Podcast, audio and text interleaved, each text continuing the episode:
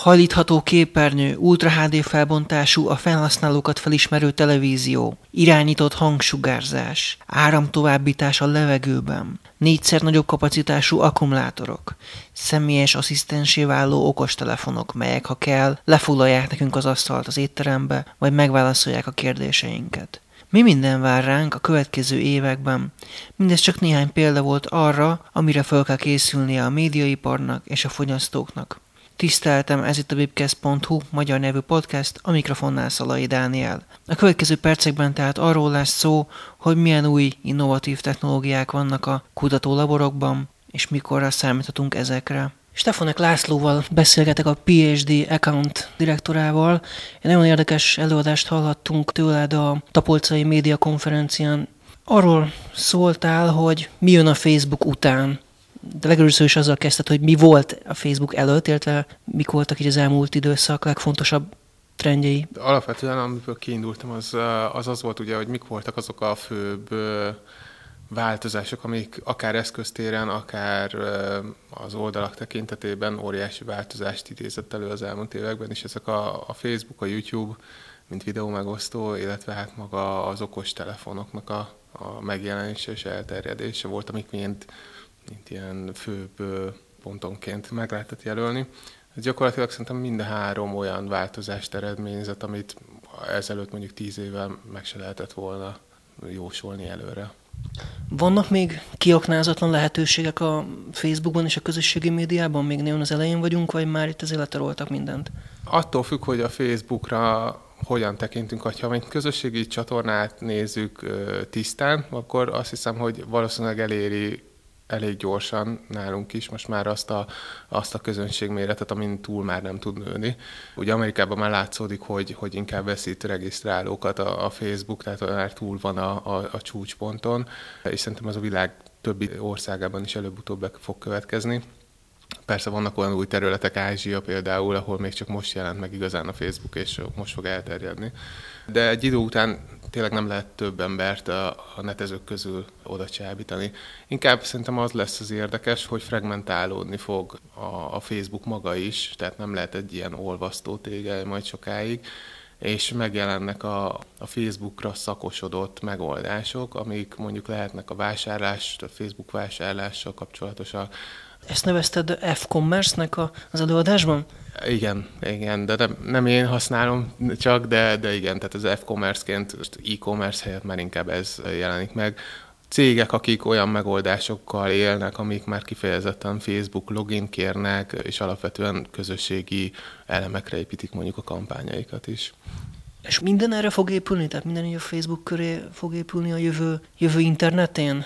Jó kérdés, valószínűleg igen. Tehát nagyon sok mindenre hatással lesz továbbra is a közösség maga. Tehát a közösség sok minden befolyásol a saját életét is, de már befolyásol társadalmakat, befolyásol politikai döntéshozókat, és valószínűleg előbb-utóbb tényleg minden, az életünk minden területébe beszivárog valahogy a közösségi megoldás valószínű, hogy a legtöbb olyan megoldás, ami elterjedt lesz, az valahogyan kapcsolódni fog a, a Facebookhoz. Azt nem tudnám megmondani, hogy most a Facebookot le tudja gyűrni például valami, erre viszonylag kicsi esélyt látok még a, ugye a Google Plus-nál e, várták nagyon sokan, hogy na, ez a cég lehet az, aki fölveszi a kesztyűt a, a Facebookkal, és úgy látszik jelenleg, hogy nem igazán sikerült neki, tehát a Facebooknak az egyeduralma egyelőre megdönthetetlen.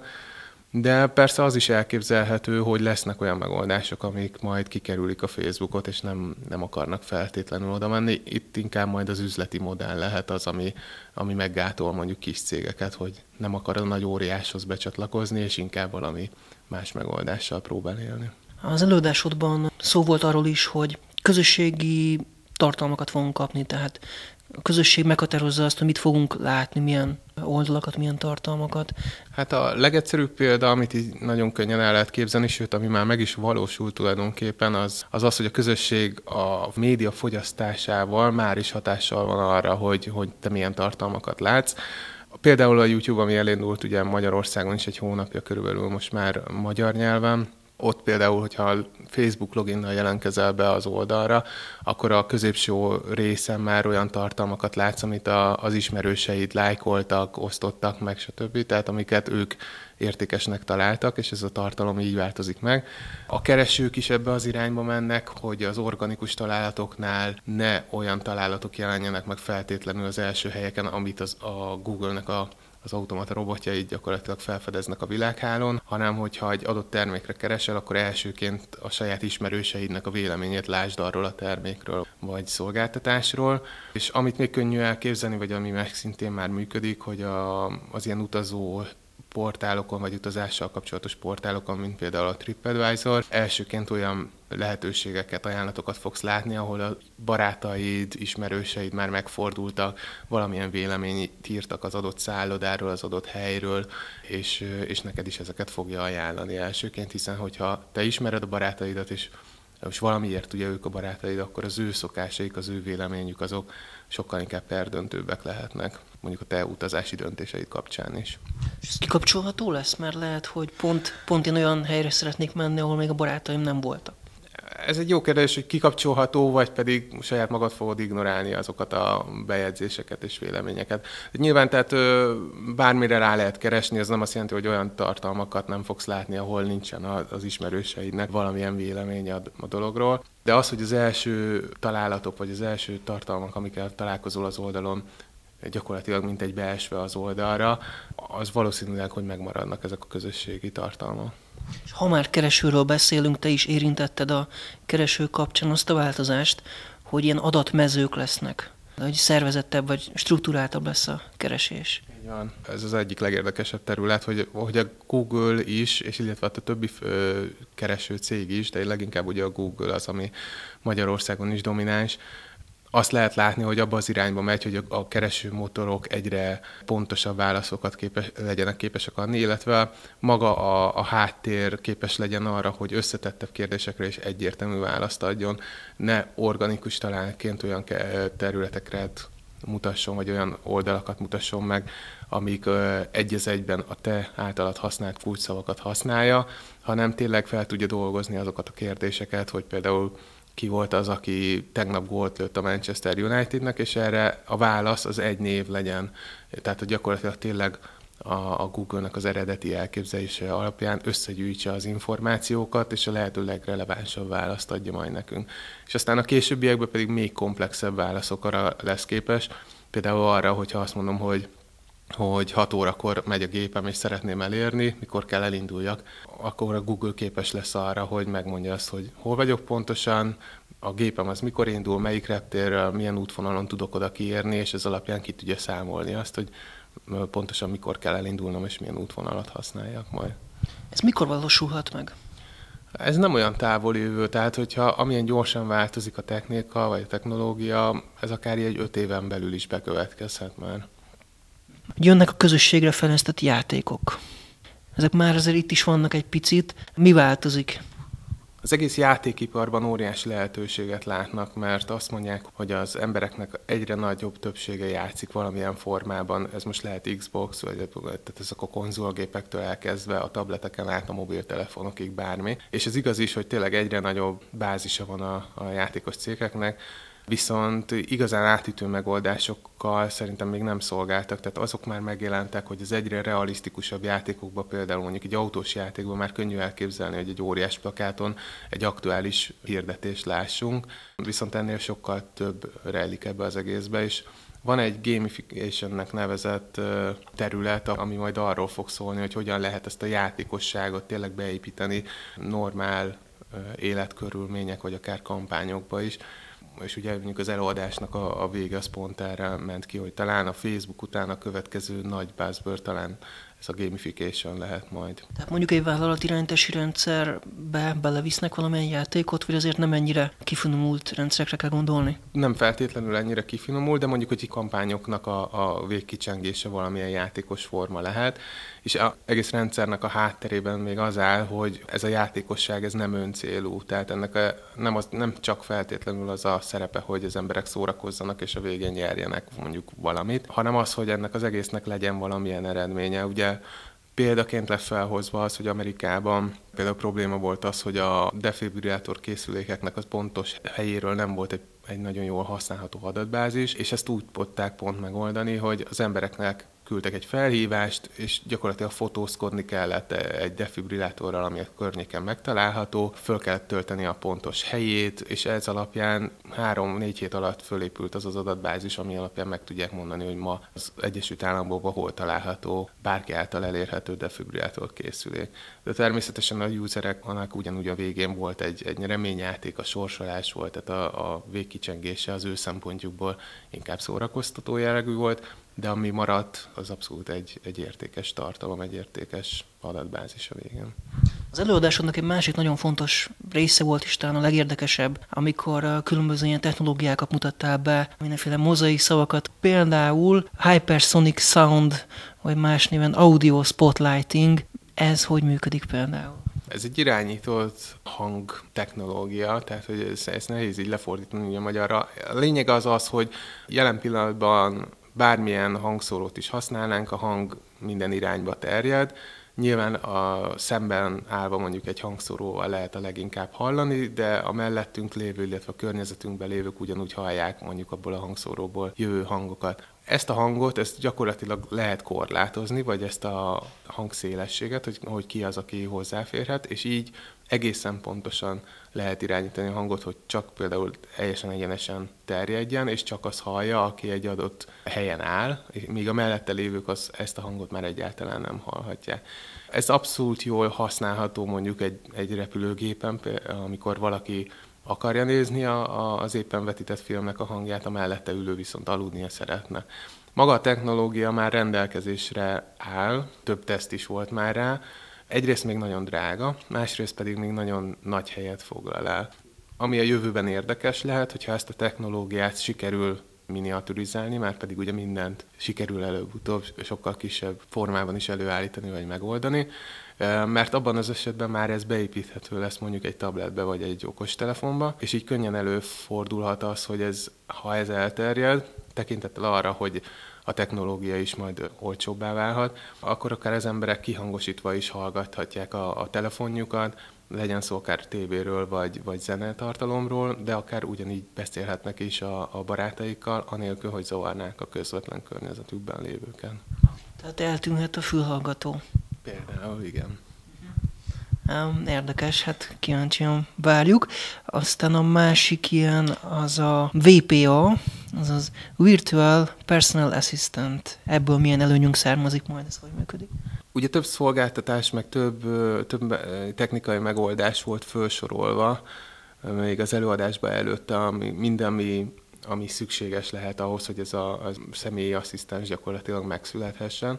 De hát a leglényegesebb az az, hogyha van egy jó hangfelismerő rendszerünk, ami természetesen majd nyilván magyar nyelven is elérhetővé válik, és könnyen kezelhetővé válik, illetve van egy olyan keresünk, ami már képes összetettebb kérdéseknek a megoldására is például, akkor ennek a kombinációjaként már könnyen elképzelhető az, hogy az ember hogyan fog gyakorlatilag tényleg mint egy asszisztenssel beszélni a mobiltelefonjával, és hogyan fogja megmondani neki azt, hogy hogy, hogy rendben akkor szeretne egy asztalt foglalni a környező étteremben mondjuk négy főre, amit a telefon önmaga képes lesz elvégezni, tehát rá tud majd keresni az interneten, a lokalizáció alapján meg tudja mondani, hogy hol vagyunk pontosan, be tudja határolni a közvetlen környezetet, meg tudja nézni az ott megtalálható éttermeket, csekkolhatja a szabad helyeket, be tudja foglalni, és utána egy visszajelzést tud adni, hogy rendben, akkor a következő helyen négy asztal be van foglalva mondjuk 6 órától. Az adott főnek, és semmi más nem kellett hozzá mondanunk, csak az, hogy szükségünk van egy étterem foglalásra, de ugyanúgy képes lesz, nem tudom, egy naptár bejegyzéseket végrehajtani, ugyanúgy képes lesz különböző kérdéseket megválaszolni nekünk, anélkül, hogy, hogy nekünk bármit kéne csinálnunk, akár az újunkat kéne használni, egyszerűen hangvezérléssel ezeket meg tudjuk majd oldani nem félnél attól, hogy mondjuk máshová foglalja le az asszisztens, tehát valamit félreért, valami rosszul történik? Én, én személy szerint használnék ilyet, amit most látni már belőle, ugye ez a, mondjuk az Apple iPhone-okban már megjelent a Siri, illetve az, az androidos megoldásokra is egyre inkább készülnek ilyen programok, ami képesek ezeknek az első változataként gyakorlatilag sima szöveges üzeneteket küldeni, és látva a metódust, ahogy az működik, tehát az, hogy a, rákérdez, hogy mit szeretnék, be kell mondani a nevet, azt utána meg kell erősíteni, hogy igen, arra gondoltam, amit ő földob, vagy nem. El kell mondanom az üzenetet, amit ő bejegyzetel és visszaolvas nekem, és el kell fogadni, hogy erre gondoltam-e, vagy nem.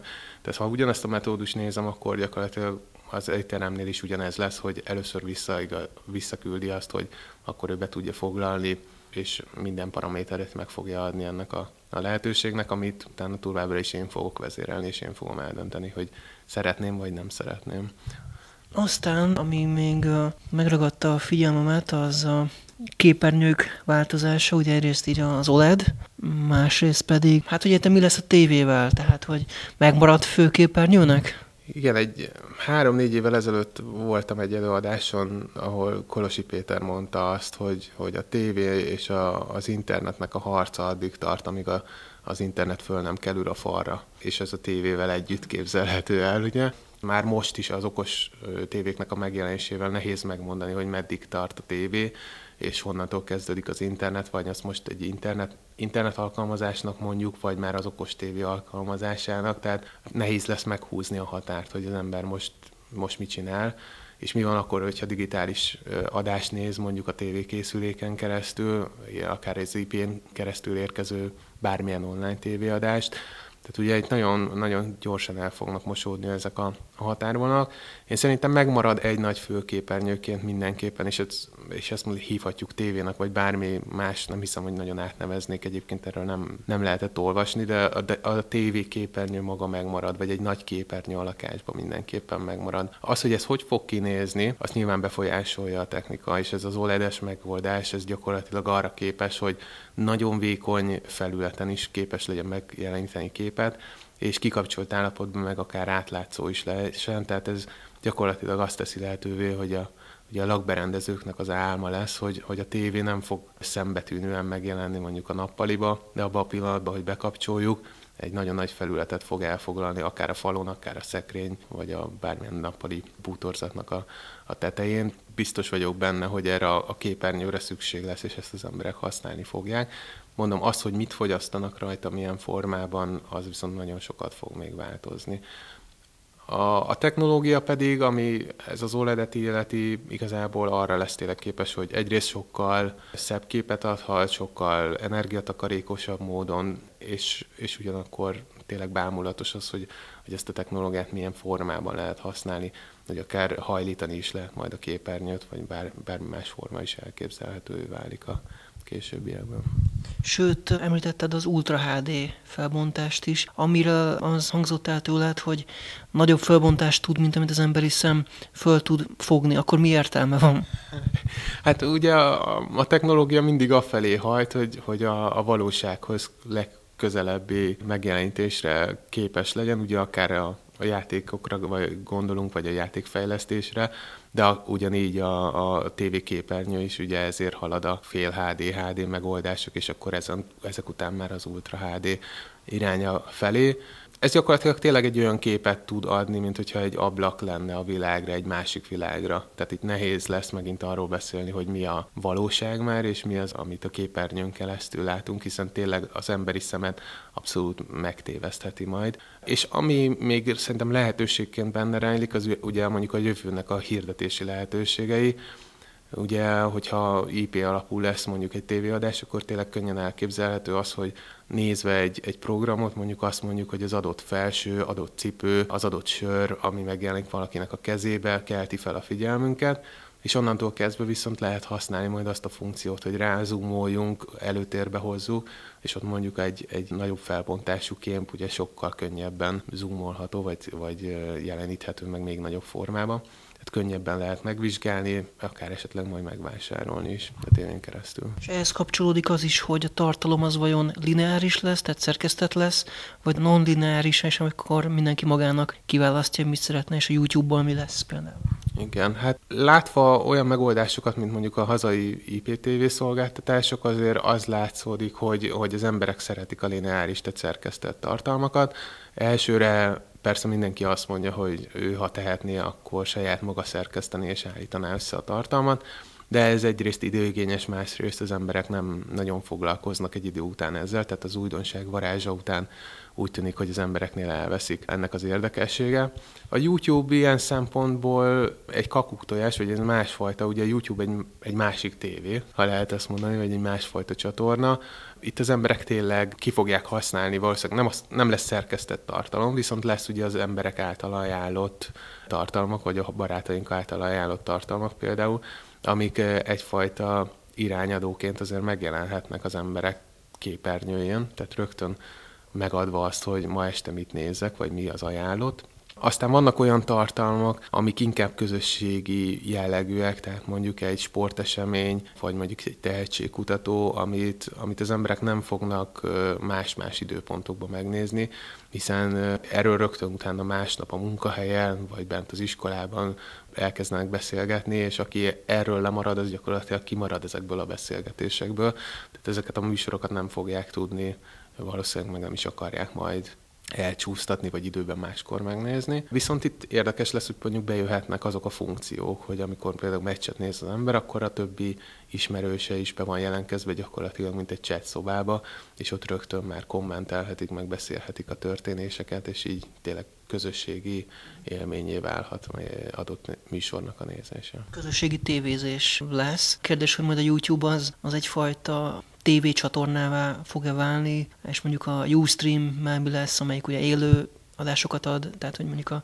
a YouTube az rááll arra, hogy ott is élő közvetítések legyenek? A YouTube-nál abszolút van egy ilyen irányvonal, igen, hogy olyan tévécsatornaként akar megjelenni, aki már megvesz bizonyos tartalmaknak a előállítási jogát, vagy éppen a sugárzási jogát. Ugye a, a Premier League volt fölhozva példának, aki, amire tényleg a YouTube már be is jelentkezett, és szeretné azokat a meccseket közvetíteni. Ez egy nagyon érdekes változás lenne mondjuk, hogy nem egy sportcsatorna, hanem a YouTube hozná el majd mondjuk 2016-2019 között a, ezeket a közvetítési jogokat biztos, hogy megváltozna ugye akkor, hogy az emberek mit néznek, és akkor megint csak előjön az a kérdés, hogy a, a TV, internet és a TV fönn van-e a falon, és azon keresztül nézik el a, meccseket, vagy pedig a, a laptopon keresztül, vagy a laptopon követik, a, akár a munkahelyen ezeket a, a mérkőzéseket. De a másik irányvonal az abszolút megmaradt, tehát ami most is jellemző, hogy hihetetlen tartalom előállítás történik a világban, és olyan tartalommennyiség kerül minden másodpercben, minden percbe feltöltésre a YouTube-ra,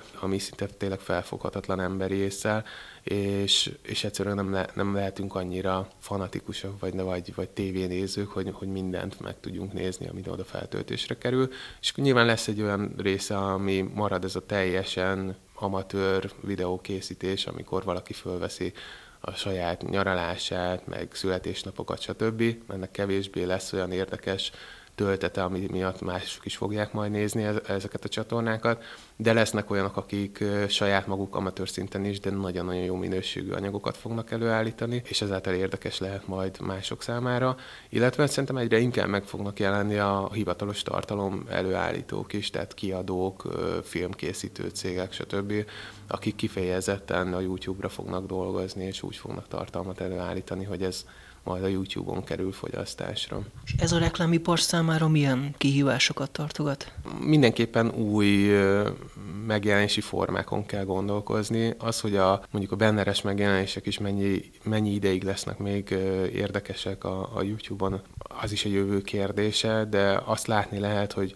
hogy azok a megjelenési formák, amiket most a YouTube hirdet, vagy, vagy előtérbe helyezett, azok abszolút szokatlanak a, a mostani online hirdetési formához képest. Ők inkább a videó előtti pre tartalmakra mennek rá, a videó alatti hirdetésekre, ugye megadják a lehetőséget a, a felhasználóknak, hogy átugorják a hirdetést, hogyha éppen az nem tetszik nekik. Egy kicsit visszaterelik a, a hirdetéseket abba az irányba, hogy, hogy igenis a felhasználóra szabva egy nagyon kreatív megoldással kell élni, ami az embereket ott tartja, ami, ami 30 másodpercig érdekes a számára, ami miatt végig fogja nézni. Ezáltal az üzenet ugye biztos, hogy eljut hozzá, vagy, vagy nem csak végignézi, hanem még rá is kattint, mert annyira érdekelte. Erre vannak jó példák, amik már most is elérhetők, és szerintem mindenki ismeri, de ezek teljesen más videók például, mint amit mondjuk egy tévészpotban az ember el tudna képzelni. Másik buzzword az előadásból a 4G, illetve az FTTH, tehát a Fiber to the Home, ami újabb sávszélesség robbanásra utal. Kérdés, hogy van-e még erre igény egyáltalán? Nem elég a mostani sávszélesség? Mire lehet még használni újabb sávszélességeket? Ugye minél jobb minőségű lesz az, amit előállítanak az emberek, és itt most a HD minőségű mondjuk videókra kell gondolni, amiket tényleg bárki saját maga most már tud venni egy HD képes kamerát, le tud forgatni bármilyen filmet, és föl tudja tölteni a YouTube-ra. Egyrészt a feltöltéshez is kell ugye sávszélesség, másrészt az is, hogy ezt streamingelve valaki a világ bármely pontján meg tudja nézni. Az is előtérbe kerül, hogy a, a mobil adatforgalomnak is a nagy része az gyakorlatilag most már videó adatforgalom, és ezek a szolgáltatók és, és maga az egész rendszer nem erre lett kiépítve, hogy, hogy videóadatot továbbítsanak majd, úgyhogy ez mindenképpen fejlesztésre szorul. Az emberek pedig ezt fogják fogyasztani, tehát az látszik, hogy abszolút a videó tartalmak felé mozdultak el, sokkal egyszerűbben fogyasztható, nem kell olvasni, nem köti le annyira az energiáikat, és hát a tévénézésből kiindulva, és a tévénézési szokások, meg a tévé előtt eltöltött órákból kiindulva, tényleg ez, ez tekinthető a jövőnek majd. És az, ahhoz, hogy ezek a megoldások tényleg elérhetővé váljanak, mindenképpen szükség lesz majd a, a technológiai háttérre. Az meg a másik kérdés, hogy ha meg, megjelenik a HDTV után például mondjuk az Ultra HDTV, és így tovább, akkor mikor fognak megjelenni az Ultra HD kamerák, amik, amik szintén ilyen anyagokra lesznek képesek, vagy ilyen anyagok előállításra lesznek képesek. Tehát ez, a technológia előbb-utóbb magával hozza azt, hogy sose elég az a sávszélesség, ami van, illetve hát abba kell belegondolni, hogy azért ezek ilyen nagyon nagy korlátok, tehát most ugye 100 megabit per szekundumról beszélgetünk, de azért ezek az elvi határok inkább azt lehet mondani. És amikor azt mondjuk, hogy a ma a világban körülbelül 5 megabit per szekundum körül van az átlagsebesség, akkor mindig ebből kell kiindulni, hogy ez az, ami megtöbbszöröződhet, és nem valószínű, hogy ez azért az elméleti határt fogjuk feszegetni, de, de mindenképpen egy jelentős gyorsulás várható. Mikor számítasz erre? Dél-Koreában, Japánban ez már most elérhető, és körülbelül ilyen 45-50 százalékos penetrációról beszélnek. A világ más területén ez, ez még jóval alacsonyabb, viszont elindultak már a fejlesztések, ha jól tudom egyébként nálunk is Magyarországon. Úgyhogy ez megint olyan dolog lehet, hogy akár 5-10 éven belül arról beszélhetünk, hogy ez ennek a mondjuk a nyugat-európai penetráció, és már bőven meghaladja az 50 százalékon. Másik, amit szintén az előadásból emelnék ki, az a embedded content, tehát ez a beágyazott tartalom. Ez milyen változásokat hoz majd nekünk, a fogyasztók számára, illetve a hirdetők médiapiac számára?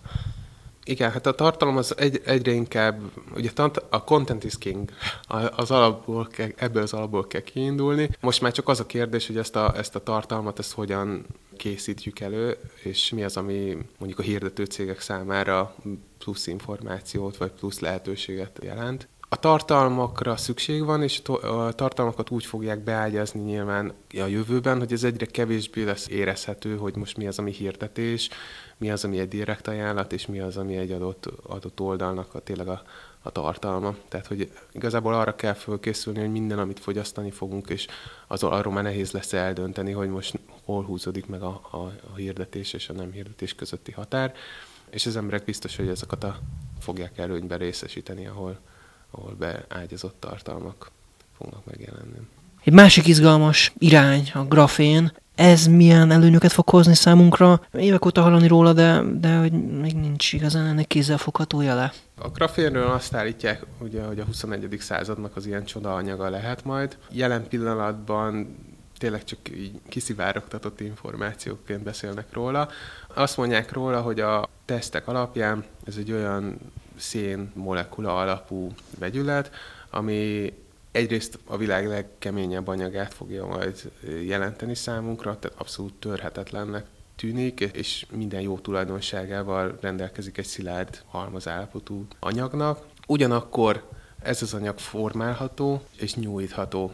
Tehát a későbbiekben emiatt tényleg elképzelhető az, hogy egy mobiltelefon az egyik pillanatban még mobiltelefon, vagy a mai nap elképzelhető okostelefonként funkcionál, majd a következő pillanatban egy karkötőként az ember kezére csavarja, és úgy, úgy vigye tovább, vagy úgy hordja tovább, miközben a funkcionalitásában semmi változás nem lesz, tehát maga az eszköz tovább működhet. Úgyhogy ha ez tényleg megvalósul, akkor egy olyan új forradalmat jelenthet majd, hogy ezeket az eszközöket, amiket most még nem is tudnánk elkezdeni, hogy máshogy hogy tudnánk hordani mondjuk egy okostelefon, teljesen új funkciókkal ruházhatja föl, és akár divattárgyakként például megjelenhetnek, de akár bármi másra is föl lehet majd használni. Meg lehet nyújtani, nagyobb billentyűzet felülethez lehet majd hozzájutni, akár és a többi, és a többi. Tehát, hogy ebben tényleg nagy lehetőségek vannak majd. Mi ez a Pico Projection, amiről szintén szó esett, és ez például médiaügynökségi oldalról hoz-e valamilyen kihívást, vagy ez egy teljesen olyan dolog, amiben nem lehet bevonni reklámot? Nem, hát reklámot nem, nem mindig lehet bevonni, és nem is biztos, hogy feltétlenül mindig kell. Ez gyakorlatilag egy olyan technológia, hogy a jelenlegi projektorokat hogyan lehet ugyancsak miniaturizálni, és hogyan lehet olyan kisméretben előállítani, hogy az beépíthető váljon az okostelefonokba is például. Ezáltal az okostelefonunk gyakorlatilag egy újabb funkciót kaphat, még okosabbá válhat, és mondjuk egy prezentációt el lehet majd képzelni úgy, hogy a, egy, egy, egy okostelefonról a miniaturizált projektoron keresztül kivetítve vezessünk le. A kép minősége, vagy mondjuk a nagysága, a kivetített kép nagysága, az megegyezhet akár a mostani projektorok által használt minőséggel, vagy, vagy képmérettel is. Ugye akkor nem csak mondjuk egy prezentációra lehet ezt elképzelni, hanem hogyan válik akkor mondjuk a, az okos telefonunk egy mozivászonnál, vagy egy mozikivetítővé, hogyan lehet mondjuk megnézni egy filmet, hogyan lehet a, a, az okos telefonon nézett tévéadásokat gyakorlatilag ugyanígy kivetíteni a falra, és úgy használni, mint a mostani tévékészülékeket, illetve már arra is van elképzelés, hogy ezeket a projektorokat gyakorlatilag két irányba is lehet használni. Egyrésztről használhatjuk tényleg, mint egy monitort, vagy kivetíthetjük a képet, viszont a másik irányba kivetítheti az okostelefon mondjuk egy billentyűzetnek a, a képét, és akkor innentől kezdve akár az asztalon pötyögve gyakorlatilag egy kivetített billentyűzeten írhatjuk meg a leveleinket, vagy jelentkezhetünk be az internetre. A lehetőségek tárháza megint olyan, ami, ami így nagyon kibővülhet de hogy ezt mondjuk hirtetés szempontjából nem, nem feltétlenül látnám még, hogy, hogy mit tudunk belőle kiaknázni. Nagyon sok technológia hangzott el, meg nagyon sokféle lehetőség, de vajon egyetlen a reklámipar az mennyire van erre fölkészülve, nagyon nagy változásokat fog ez hozni. Igen, és a jövővel kapcsolatban a legnagyobb félelmünk az, az mindig az, hogy ugye nem kiszámítható, és nem látjuk, hogy, hogy mi fog elterjedni, és mi nem. A, a felsorolt technológiák köz, amik az előadásban is elhangoztak, olyan technológiák, amik, amiket már ma látunk, hogy, hogy elindultak a fejlesztése, de ezeknek lehet, hogy a fele fog megvalósulni, vagy ezek, az, ezek a fejlesztési irányok majd jelentősen változni fognak tényleg csak abból elég kiindulni, hogy, hogy mondjuk öt évvel ezelőtt még nem is beszéltünk okostelefonokról, és a, és a Nokia egyeduralmáról beszéltünk, és aztán utána megjelent egy termék, ami, ami alapvetően felbolygatta az egész mobiltelefonpiacot, és most már okostelefonok vannak, most már iPhone van, és androidos társaik vannak, és, és erre kell ugye most már megjelenéseket generálni, ez, ezeken keresztül interneteznek az emberek, és erre kell kitalálnunk, hogy hogy tudunk mondjuk hirdetéseket ott megjeleníteni számukra. Ugyanez elképzelhető ezeknél a technológiáknál is, hogy, hogy amelyik igazán elterjed, amelyik igazán fontossá válik majd az emberek számára, arra kell nekünk majd megoldásként hirdetési lehetőségeket kitalálni. De ami az igazán nagy kihívás ebben az egészben szerintem, hogy, hogy nem lehet kiindulni a mai formátumokból, és nem lehet kiindulni azokból a, a hirdetési módszerekből, amiket most használunk mert, mert hibának tartanám azt ráerőszakolni ezekre az új megoldásokra, ha ugyanezeket a kliséket próbálnánk használni, és spotokat és bennereket próbálnánk megjeleníteni, és nem próbálnánk kiaknázni a, a lehetőségeket, és nem próbálnánk meg kifejleszteni azokat az új hirdetési formákat, ami ezeken a technológiai háttérrel rendelkező eszközökön már sokkal hatékonyabbak lehetnek, vagy sokkal jobban működőképesek lehetnek.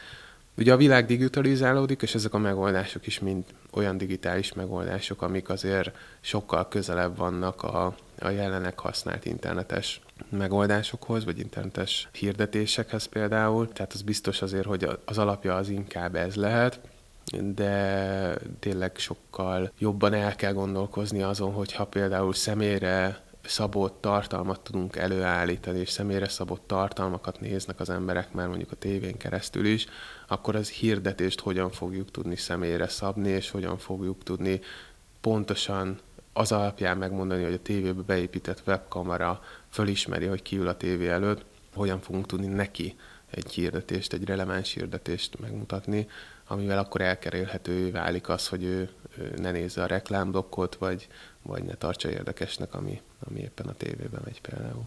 És akkor most még nem is beszéltünk az NFC-ről, nem is beszéltünk a cloudról, hogy erre, erre például lehet-e valahogy készülni reklámoldalról? A cloud megoldásoknál is ugye valószínűleg elsőre csak azt látjuk, hogy technológiailag ez milyen hátteret fog biztosítani az embereknek. Ez egy megfoghatatlan történet most jelenleg, ugye tudjuk, hogy szerverek vannak a háttérben, de mindenki úgy beszél róla, hogy az adatokat egy felhőbe, egy láthatatlan közegbe töltjük föl, és aztán azt bárhol elérhetjük a világon. Ez tényleg így van, tehát bármit készítünk is, otthon, munkahelyünkön, egy laptopon vagy egy mobiltelefonon, az bármilyen formában is föltöltésre kerül, és utána el, elérhető más eszközökön keresztül is.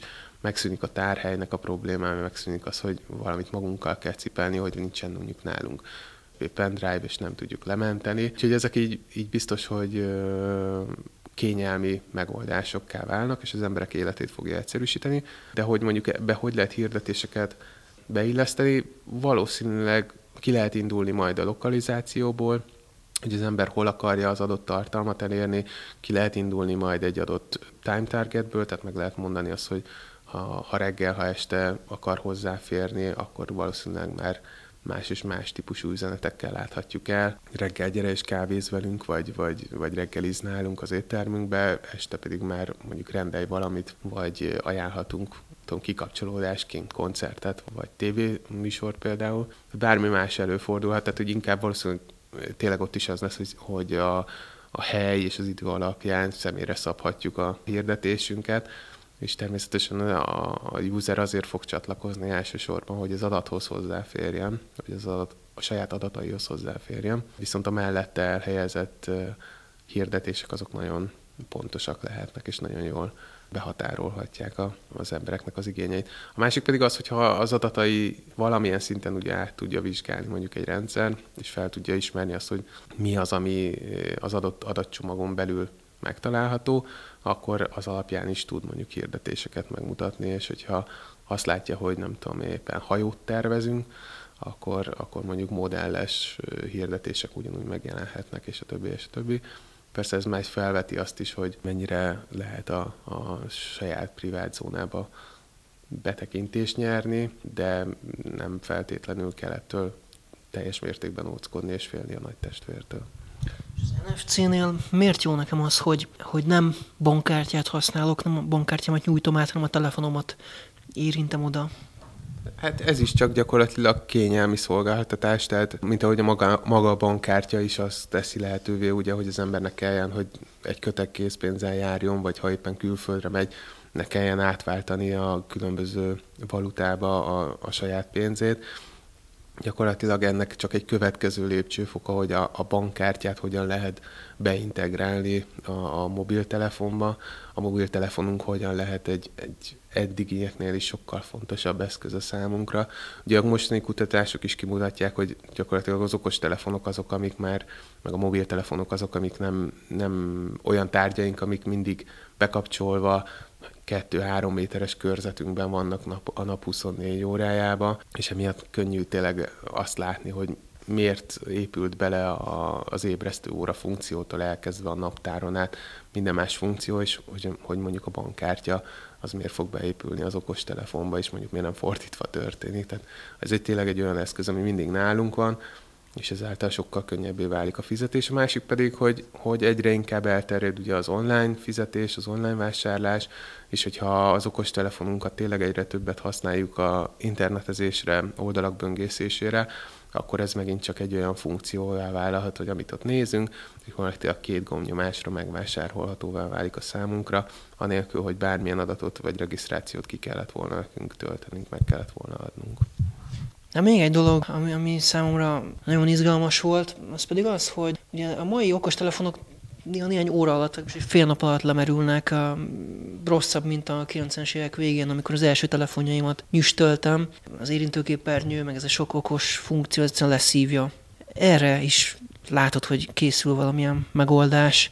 Mi pontosan, mi lesz ez? Igen, egy olyan technológiai megoldáson készül be, ami gyakorlatilag a rádió jelek továbbításához lehetne leginkább hasonlítani, hogy, ez, hogy képes lesz a technológia arra, hogy egy adott térben az elektromosságot is továbbítsa a rádió hullámoknak a segítségével. Ez pedig ugye egy olyan lehetőséget nyit meg, hogy gyakorlatilag vezeték nélkül lehessen az energiát átadni egyik készülékről a másikra, és így akár mondjuk az okos telefonokat tölteni egy adott térbe beérve, tehát egy, egy nappaliba, egy, egy reptéri váróba, vagy bárhol máshol ez kiépítésre kerül. Az energia felhasználás amúgy is egy fontos kérdés lesz, mert ahogy a technológia változik, egyre több energiára lesz szükségük. A másik oldalon viszont olyan változások is vannak, ugye az új képernyő változatoknak se a... Ez a bizonyos OLED, az, az kevesebbet fogyaszt ami, ami például kevesebbet fog fogyasztani. Tehát egyrésztről azért a technológia fejlődésnek köszönhetően kevesebb energiára lesz szükségünk, másrésztről viszont lesznek olyan új elemek, amik beépítésre kerülnek, amik viszont sokkal több energiát fognak fölvenni. Alapvetően még egy dolog lesz, ami nagyon befolyásolhatja, hogy a litium-ionos akkumulátorok mondják, hogy ugye ezeket hamarosan le fogják kerülni, és egy ilyen lítium kénes megoldás az, ami, ami készülve van, ezek pedig meg 400 szorozhatják majd a, a akkumulátoroknak a képességét. Tehát azon túl, hogy nagyobb lesz az akkumulátoroknak a kapacitása, még hogyha hozzáadjuk azt, hogy vezeték nélkül még képesek leszünk azokat tölteni is, akkor azért az már látható, hogy így az okos telefonoknak is például a az élettartamát meg lehet növelni. Egy napi feltöltés helyett már gyakorlatilag két-három napot is bírni fognak, akár bármilyen funkció használata mellett is. És már vannak prototípusok is ilyen vezeték nélküli áram továbbításra? Vannak, igen, a, a YouTube-on erre rá lehet keresni. Olyan, olyan megoldások már vannak, amik közel, közvetlen közelbe képesek energiát továbbítani, tehát ez, ez pár centit, ilyen 10-15 centiket jelent, e, de akár egy, egy villanyégőt képes meggyújtani, hogyha adott időbe, vagy adott térbe e, helyezzük a, a villanyízót, akkor, akkor képes e, az energiát átvenni és, és gyakorlatilag aktiválni. Hát hosszan hallgatnálak, még nagyon sok minden, nagyon érdekes technikák hangzottak még az előadásodban is, amik most ebben a mi beszélgetésünkben már nem férhetett be akár a, a kiterjesztett valóság is. Egy dolog viszont még érdekelne, hogy személyesen te ezekből a technikákból hány százalékot szeretnél használni? Nagyon nyitott vagyok az új technológiai megoldásokra, és azokkal, amik most így érintve lettek, vagy amik így elhangoztak, azokat nagyon szívesen látnám megvalósulva az életbe is, és nagyon szeretném kipróbálni őket is. Sok olyan megoldás van, ami, amit integráltan tudok elképzelni, tehát ugye a, az okos telefon, ami már egy nagyon kemény anyagból készülve, több funkciósá válva, projektorral ellátva, irányított hanggal, stb. Ez, ez mind-mind elképzelhető akár egy készülékben is, és ezt a készüléket már most nagyon szívesen használnám a mindennapokban. És alapvetően én mindig azt mondom, hogy hogy ezek a technológiai megoldások tényleg azt, azt szolgálják, hogy az embernek az élete valamilyen szinten könnyebb legyen, vagy hogy olyan időket szabadítson fel, amit aztán másra fordíthasson. Úgyhogy mindenképpen nyitott lennék, és, és ezek közül bármelyiket el tudnám képzelni. Az embernek marad meg az a felelőssége, hogy ugye ne veszítse el a, a kontrollt ezek fölött az eszközök felett, vagy ezek fölött a megoldások felett, és hát, hogy mindent arra használjon és úgy használjon, ami a, legtöbb előnyt hozhatja, viszont a lehető legkevésbé lesz ártalmas akár a környezetére, akár saját magára tekintettel. Hát akkor néhány év múlva visszatérünk rá, és megnézzük, hogy mi, mi valósult meg és hogyan. Köszönöm szépen az interjút, Laci. Stefanek Lászlót hallottuk. Szalai Dániel és a webcast.hu most megköszöni a figyelmet, viszont halásra!